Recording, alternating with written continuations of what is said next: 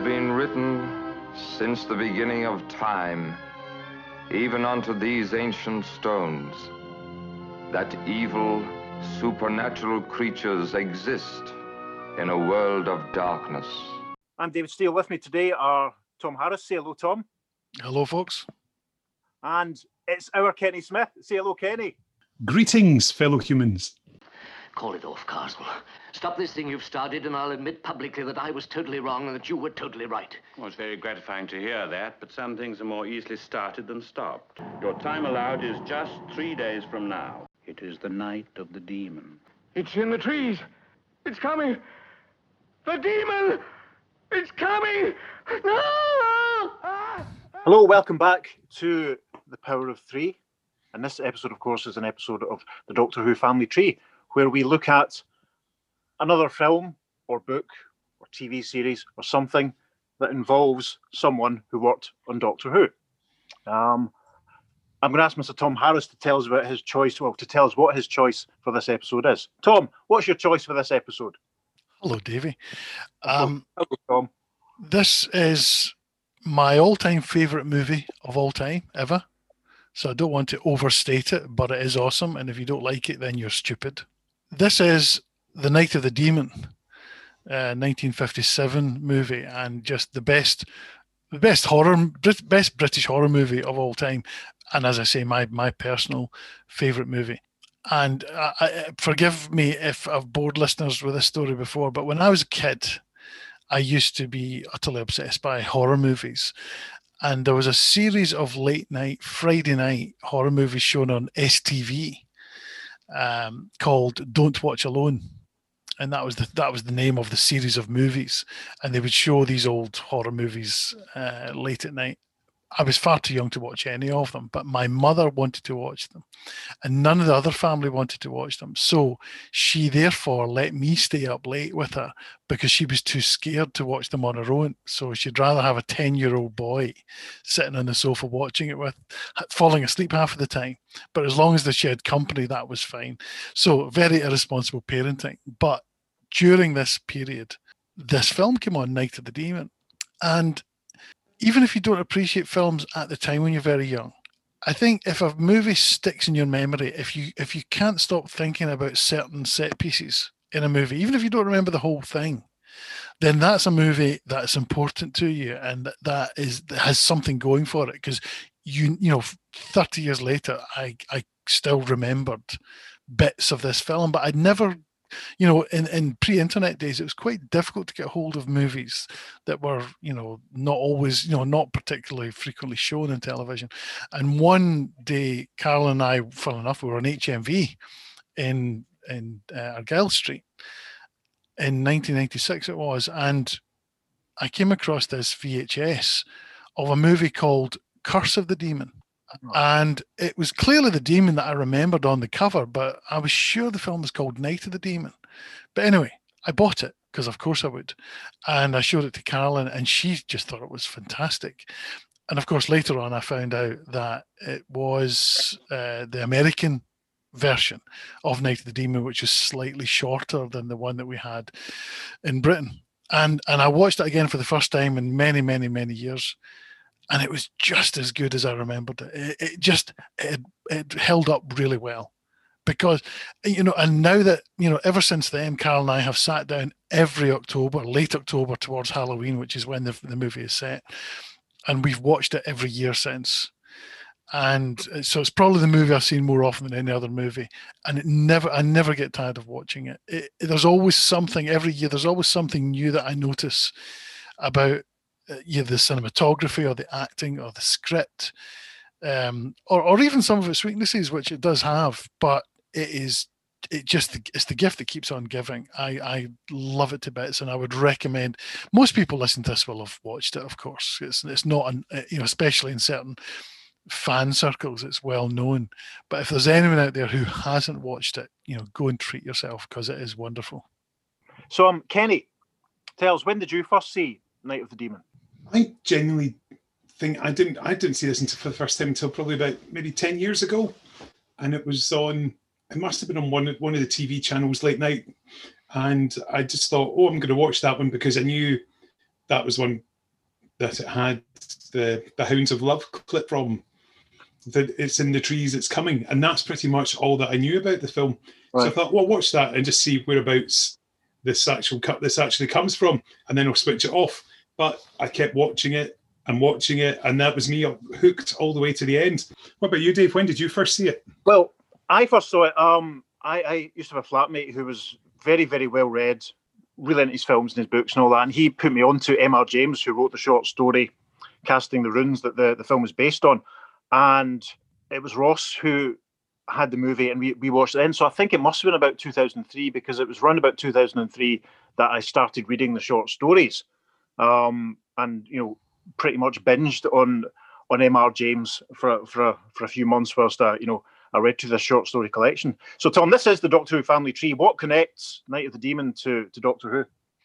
There may be more than one connection. I can only find one. And I was delighted that I did find one because it gives me an excuse to talk about it in this podcast. But Mm. Maurice Denham is in it as Professor Henry Harrington. He's only in it for the opening sequence. He, he, he quickly snuffs it um, in a very iconic uh, Yes. set set piece. Um, but he was, of course, in Twin Dilemma. Uh, I, I don't know if he was in any other uh, Doctor Who stories. You guys would probably know better than I do.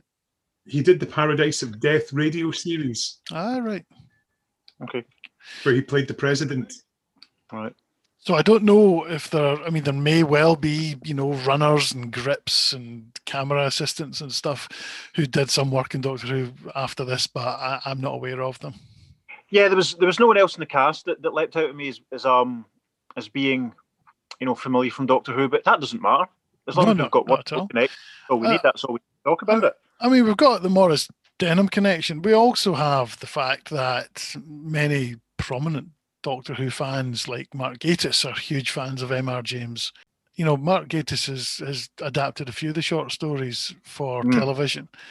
I wish he would consider writing an original story, uh, a prequel to Night of the Demon. Because the last time I was watching this, it did occur to me there's a huge backstory here about the cult, the the, the Karswell cult, and about how we, you know, about Rand Hobart and what happened to him.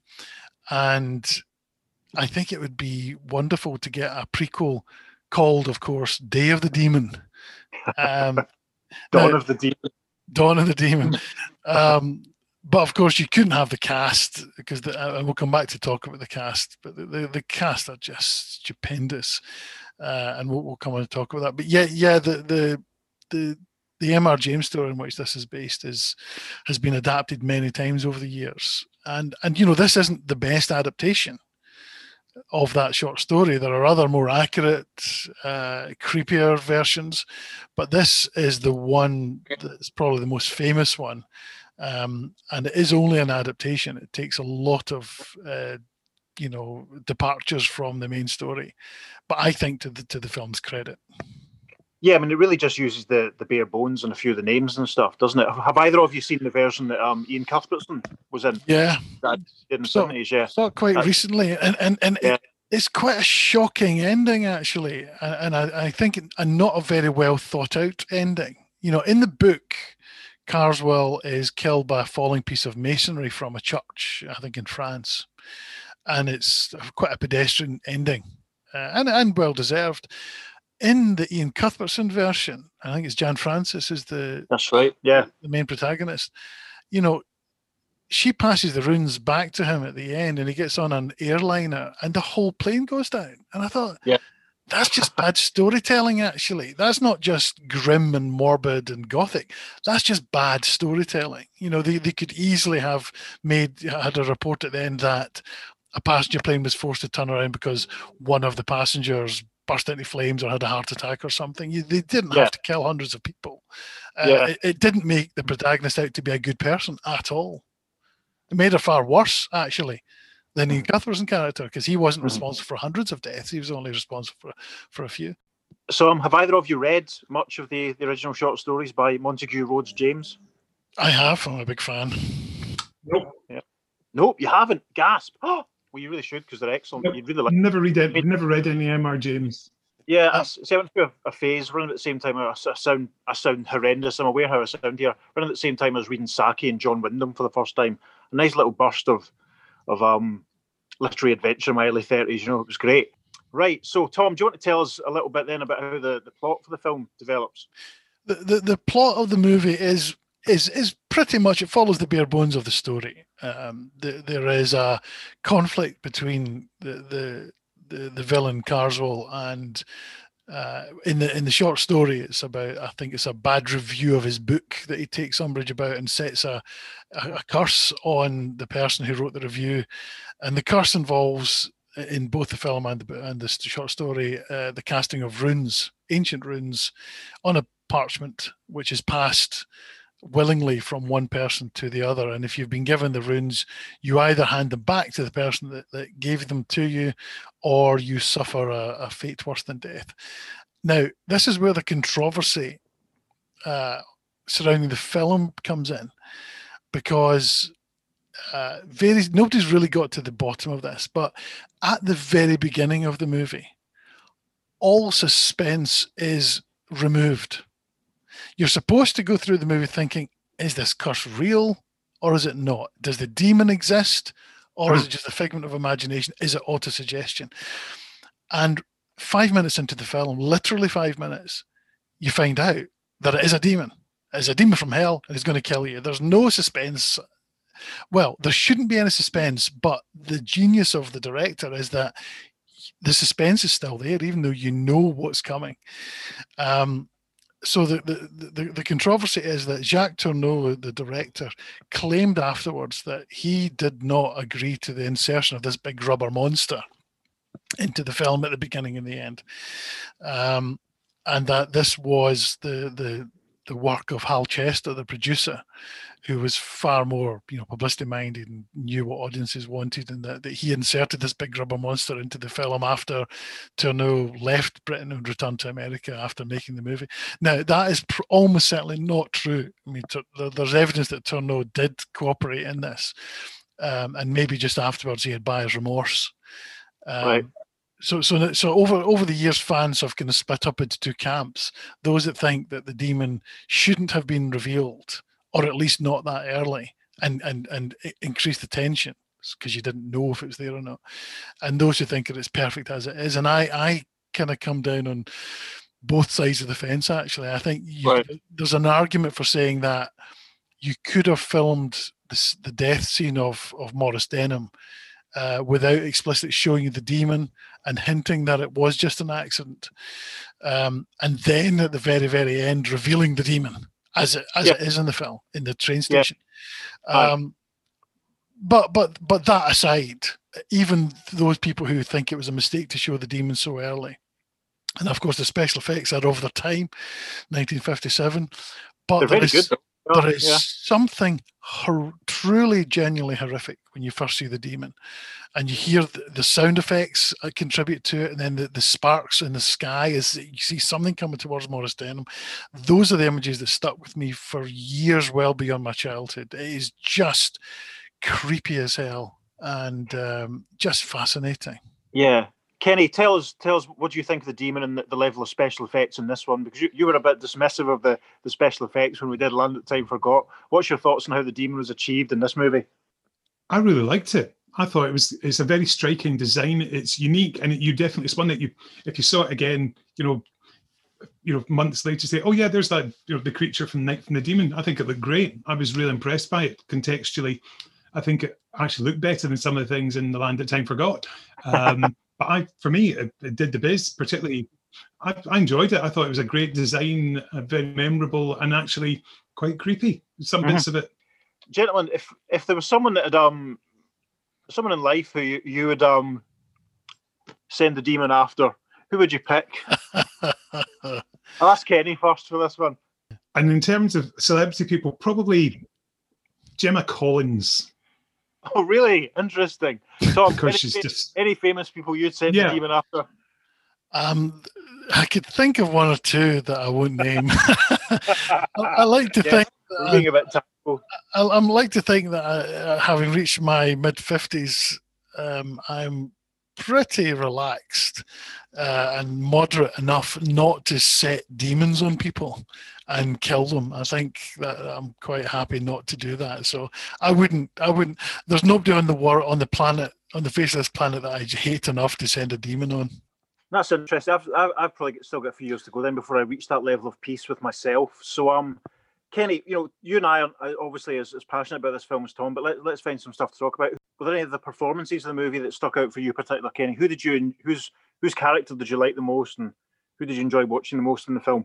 Really enjoyed um, Niall MacGinnis as Julian Karswell, the villain of the piece. I think he's great. He's got that sort of, in fact, the whole thing's got almost like you could feel like it's definitely been a big influence on the demons. If you want to go for the Doctor Who link, as he's got sort of like quite a masterly type presence or masterful if you prefer hmm. um, he's you can tell he's very much you know he likes to think that he's in control he's you know into hypnotism mesmerism he's a manipulator and is very much at the cause of all of this and i think he's really good um, joanna harrington uh, played by peggy cummins she's really good uh, makes a, a good impression she's not a shrinking violet, as you might often expect from films of this period. So she's actually got quite a, a strong character. Um, mm-hmm. Really enjoyed her performance. They, they were the main ones that stood out. But also, the other thing I liked was seeing Stonehenge, as my in laws live about um, five minutes drive from there. So it was really nice to see Stonehenge as it was back in the 50s before it was all sealed off and you're not allowed to get up close yeah. and personal with it these days. But I, and it's beautifully shot. It's I mean the film print that I watched it from the other night was beautiful. It was so clean, so clear, just really atmospheric. It helped sell the film to you. I mean, some bits feel like it could have been shot the other day. Mm. Beautifully done. Yeah, the DVD copy that I've got, um, the first time I bought it, it wouldn't play in any of the DVD players in the house, which was really strange. But it now plays in the it now works on the Blu-ray player in the kitchen. So I'm not sure what's quite going on with that. And it is a DVD. Before you ask, Tom, I haven't, I wasn't trying to play a Blu-ray in any of my other machines. Um, no, I was really struck with Karswell as well because he's almost sympathetic, or sympathetic's maybe the wrong word, but you almost find yourself sort of um, almost rooting for him because I thought the main the main guy came across as a little bit cocky, you know, for a hero, and I kind of thought, mm, I'm, you know, I'm not entirely sure I, I want you to kind of you know, to come out of this okay. Um, I enjoyed the scene at the start, or the, the business on the airport, on, on not not the airport, sorry, on the airplane, and I enjoyed the sort of mix, occasional sort of um of back projection and, and real sets at times. The thing that I, the scene that I really liked was the um the scene with the children's party, because that made Karswell almost sort of sympathetic. Do you know what I mean? Yeah, yeah. no, the, the the genius I think in the writing and direction is is the, the way the two main characters, Karswell and uh, John um, Holden, Professor Holden, Holden uh, played by Dana Andrews. Uh, the, the way their characters develop, I mean, he, uh, uh, Niall MacGinnis just steals the whole show in every scene he's in. He is just fantastic. And right at the very in his very first scene, when when Harrington goes to ask him to call the demon off, uh, you already you see in his demeanor he's not just a he's not a black and white villain he's someone with with shades of gray because right away he looks a bit scared he looks at the clock and he sees there isn't much time left he asks for the parchment back and harrington tells him that the parchment's been lost and you and the way he reacts to that he's genuinely scared that he'll be in the same room as mm. Harrington when the when the hour arrives and he has to usher him out of the house. He is just brilliant. I mean, the the relationship he's got with his mother, um, when he explains to her that there is a there is a price to be paid for all of the wealth and power he's accumulated, um, and then the scene at the end in the in the carriage when he's finally confronted by Holden, and he's yes. terrified, utterly hot. You can just the, the acting is superb, and he's terrified that Holden will pass the runes back to him. And of course, we, we know we know what happens. And I've seen that film, you know, dozens and dozens of times, but every time I see that scene, I get tense. I, I know what's going to happen. You know, there's not going to be a surprise, but it just shows you how well written and well directed, yes. well acted it is that you still feel that tension. I particularly like when when the party's going on and there's the there's the strong winds outside, and that looks fantastic. Even now, you think how strong were those blowers that they would have had to get all those wind effects? And again, that sort of feels like the demons in a way with the heat barrier. That's yeah. something you know just it, that just reminded me of it. You can, yeah, this has been a huge influence in the demons, which obviously we'll get to talk about quite soon Yeah. in the when the season Yeah. eight Blu-ray comes out. But it's it's just so atmospheric throughout. It feels, I mean, you can feel almost like you, it's it's closing in around you. You know, just you know that the demon's going to come again. You just don't know where. You don't know when. And it's just so wonderfully done. I think, I mean, from the start, Maurice Denham is very, very good, even though he's got such a small part and he's giving just giving it all. And he just his voice doesn't change at all which is quite mm. incredible when you consider you know 30 years later we got him in twin dilemma and it's very very distinctive. Just that and it's such a good performance. I, I loved it. Yeah. really really loved it. In the He's ve- good at it's very subtle. in the very opening scene, which is Harrington driving to Lufford Hall, where Karswell is, and he's driving along a, a dark, spooky English road, and the headlamps pick up the hedgerows on each side, and I think maybe it's only this only happens once you've seen it a couple of times, but when you see that point of view shot from him as he's driving, you're kind of looking up into the sky to see if there's something coming down out of the sky towards you. It's that sort of expectation and tension that is just beautifully done. Can I just say something about a couple of the other actors? I mean, Dana Dana Andrews and and Peggy Cummins were were very very good friends, um, and they, they they had a really close relationship off off screen. But and Peggy Cummins is wonderful. Dana Andrews spent most of the production drunk. Apparently, when Oh, he, right. Apparently when he when he came off the plane from America to to film, uh, uh, this one story as he fell down the stairs, he was so sozzled when he when he arrived by the time he arrived in, in Britain. And when you know that, you listen to some of his lines and you think, was he slurring that? There's a couple of scenes like when he's saying goodnight to Joanna after they've come back from Lufford Hall and she's dropped him off outside his hotel, and he, he does he's making a pass at her, but he sounds kind of clumsy and a bit a bit slurred. Who knows? Um, but here's another kind of warning to uber sensitive millennials who might feel encouraged to watch this. There's a character called Kumar who's who's Indian. That's right. Yes. he is played Yeah. by an English actor called Peter Elliott, who's blacked up right, for the part and putting Yeah, on a funny Indian accent, uh, Yeah, which of course wouldn't happen now. Yeah. Uh, Yeah, but what what I find what is really funny about that whole scene about when when Holden finds himself among his fellow academics who are meeting for this conference on on the occult, essentially to disprove it all, and that's why Karswell's taken umbrage against him. Um, you know, you think Holden is going to be one of many skeptics in in this this gathering. It turns out he is the only skeptic. Every single other academic there to attend the conference, uh, O'Brien and Kumar and others, they all believe in the devil. They all believe in demons, and and it's it's. I don't think that was intentional actually, because you are expecting everyone to be you have the same cynicism towards these stories, but turns out uh, Dana Andrews is the only one, and and and the brilliance of his character development. You know, he starts off really cynical, really disbelieving, and by the end of it, he's a fully paid up member. He he absolutely believes this is Yeah. going to happen to him, and it's just it's so well done. It's so persuasive. It's so Yeah. credible.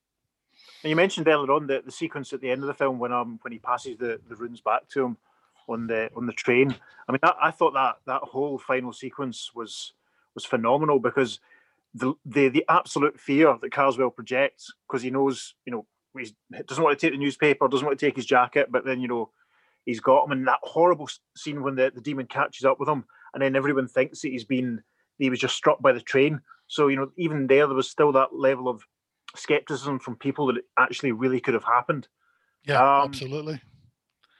It's interesting. I'm, I'm I want to kind of I'm thinking about what Kenny was saying about it, the influence on on the the Doctor Who story, the demons. I mean, I think M.R. James as a whole, maybe if you were to shuffle him up with some Nigel Kneale, you'd probably you'd have a really really good template for for Doctor Who. I think it's one thing that, that um that I found when I read the short stories was just how unsettling they were, and they reminded me of the feeling I used to get watching Doctor Who when I was very young because it's that sense of um I think Doctor Who does so well the juxtaposition of real life and the other. And my early memories of Doctor Who are all about just that really creepy, unsettling sort of. I don't like this. I don't, you know, this makes me very uncomfortable. And I think this is a really good story that you know one of M.R. James' stories that really sort of shows that that you know M.R. James talked about it and called it a pleasing terror. Yeah. You know this this sense of um you liked being scared, and it really reminded me of of Doctor Who in its essence. You know, as I experienced it when I was a kid. I mean, did either of you feel you know much of a, a similar sort of, or is that just me rabbiting? I'd say there's a there definitely is that sense of that sense of dread. I mean, it's very much you can tell it's been an inf- like there's quite a lot of the feel of it, if not the actual Euro storyline or anything, is very much influenced the like Hinchcliffe stories when you've got, Uh, particularly season 14, when you've got the brain of Morbius, that sort of story and Seeds of Doom, and you've got that feeling there's like Yeah. the horror movie feel to it. Yeah. Where Yeah. you've got horror doesn't actually need to be blatantly in your face horror. It's it's what's building up in the background and the whole situations that are leading towards them. It's the psychological element of what's scary, and it doesn't need to be in your face. Rah! I'm a Frankenstein's monster. It's very much the psychology of it all, which is something that they definitely introduced in the Hinchcliffe and Holmes era. Definitely. I mean, a lot of people say that a, a Hammer horror influence over the the Hinchcliffe and Holmes era, but I think from Kenny's articulated very well. I think it's it's much more. I think it's deeper than that. You're right. Yeah, absolutely, man. Absolutely. I think we need to say something about the appearance of Brian Wilde in this, who oh, better known as Of Foggy course. Uh, Foggy Dewhurst from Right. uh, uh, Last of the Summer Wine. Now, he plays a character called Rand Hobart, which is just the best name in British cinema history, I think.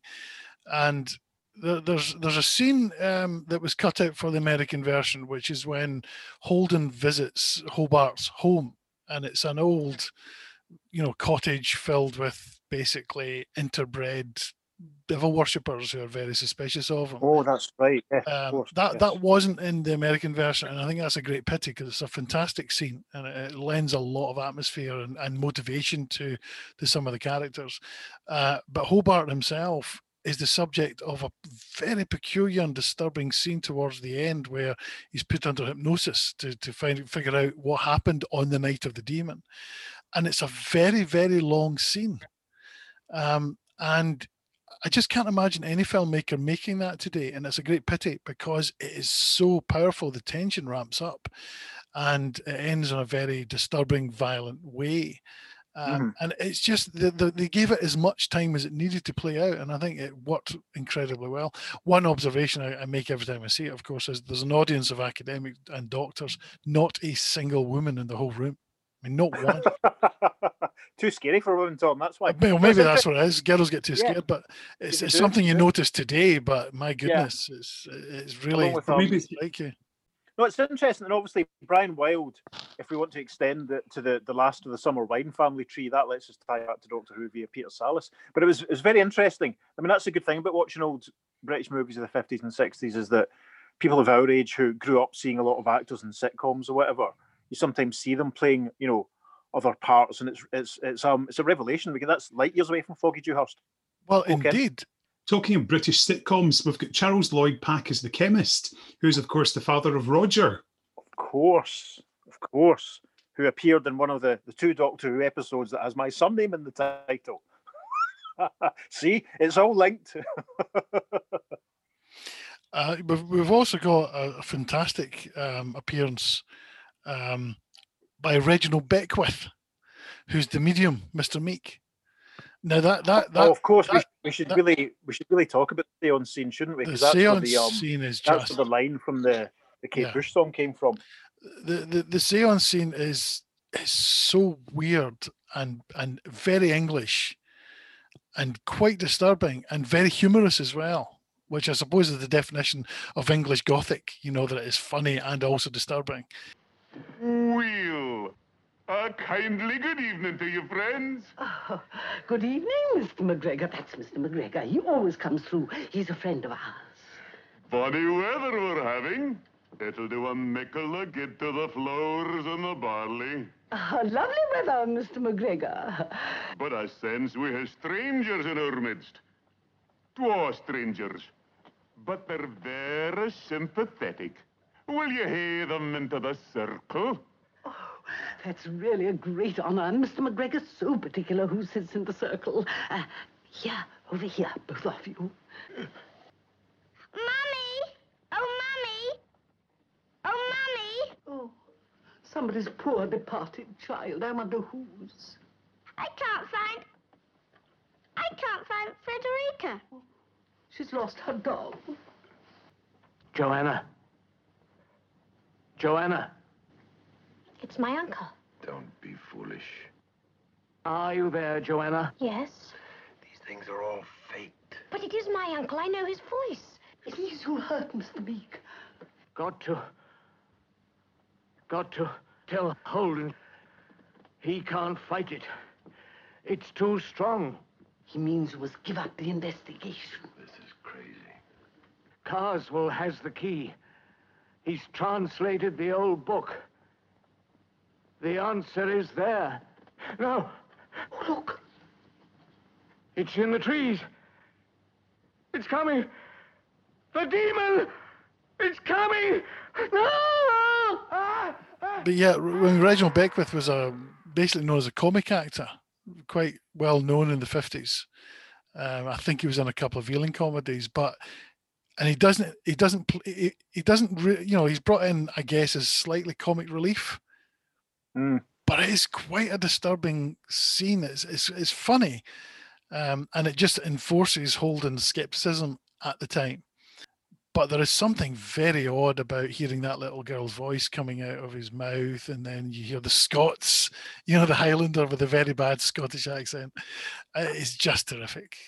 Just a great scene. It is. Definitely. Definitely. in summation, I think it's one of those films that you need to see at least once. You need to be able to watch it and you'll get an appreciation because particularly if you like, especially the likes of Quatermass, uh, Quatermass and the Pit especially, there's a lot of similarities in the tone and feel to that because you've got the the impending doom, which you know there's something coming, but you just don't know where and when and how. Yeah. And I thoroughly enjoyed it because of that. I think it, it's definitely one of those films that you must see before you die. But please don't die, listeners, because we'd like you to be around for a long time. No, I I liked it. watched it for a very long time, and it's a similar thing to to one of the reasons why I gave for enjoying Land of Time Forgot as so much. As a Burroughs fan, I'm glad the movie exists. As an M.R. James fan, it's if that's the right term to use, and enthusiast. Um, someone who loves the stories. It's great to be able to watch, you know, watch it being brought to life in this way. It's it's it's terrific. And it's, it's as I said it um in our in our sort of warm up chat. You know, I watched a few more M.R. James adaptations last night. It's kind of to keep me in the mood. Um, and I'm feeling I might read some more of the stories again. So um, so Tom, eh, how would you how would you wind us up then, Tom? What I would say is, um, I would recommend anyone, uh, obviously, watch if they haven't already, and if they have seen it, you know, watch it again because there's there's always something new to watch. I uh, was fascinated by a book by a guy called Tony Earnshaw, who's a film critic, and he wrote a book called uh, Beating the Devil, which is the making of Night of the Demon. And Earnshaw also provides the commentary on a new, a newish double disc version that's been released by Indicator, uh, which you can buy on Blu-ray uh, from all good all good stores. Um, and it's got various versions of the movie on. it. It's got the American version, it's got the British version, it's got lots of brilliant um, special features uh, if you're interested in that sort of thing. But Carol and I watched the the version. Well, we watched two versions last year. Actually, we watched the film just as it is, and then the next night we watched the version with uh, Tony Earnshaw giving his commentary, and uh, and it is brilliant, and it was fascinating, and he, and he dedicated to the memory of Peggy Cummins at the end, which is lovely Oh, that's nice. And um, it's, it's it's worth it if you if you're into directors' commentaries. There's so much that I, having seen it dozens and dozens of times, hadn't twigged a lot of what he was pointing out, and it was it was fascinating. My one, well, one of my ambitions is actually to visit this this the set of of Lufford Hall.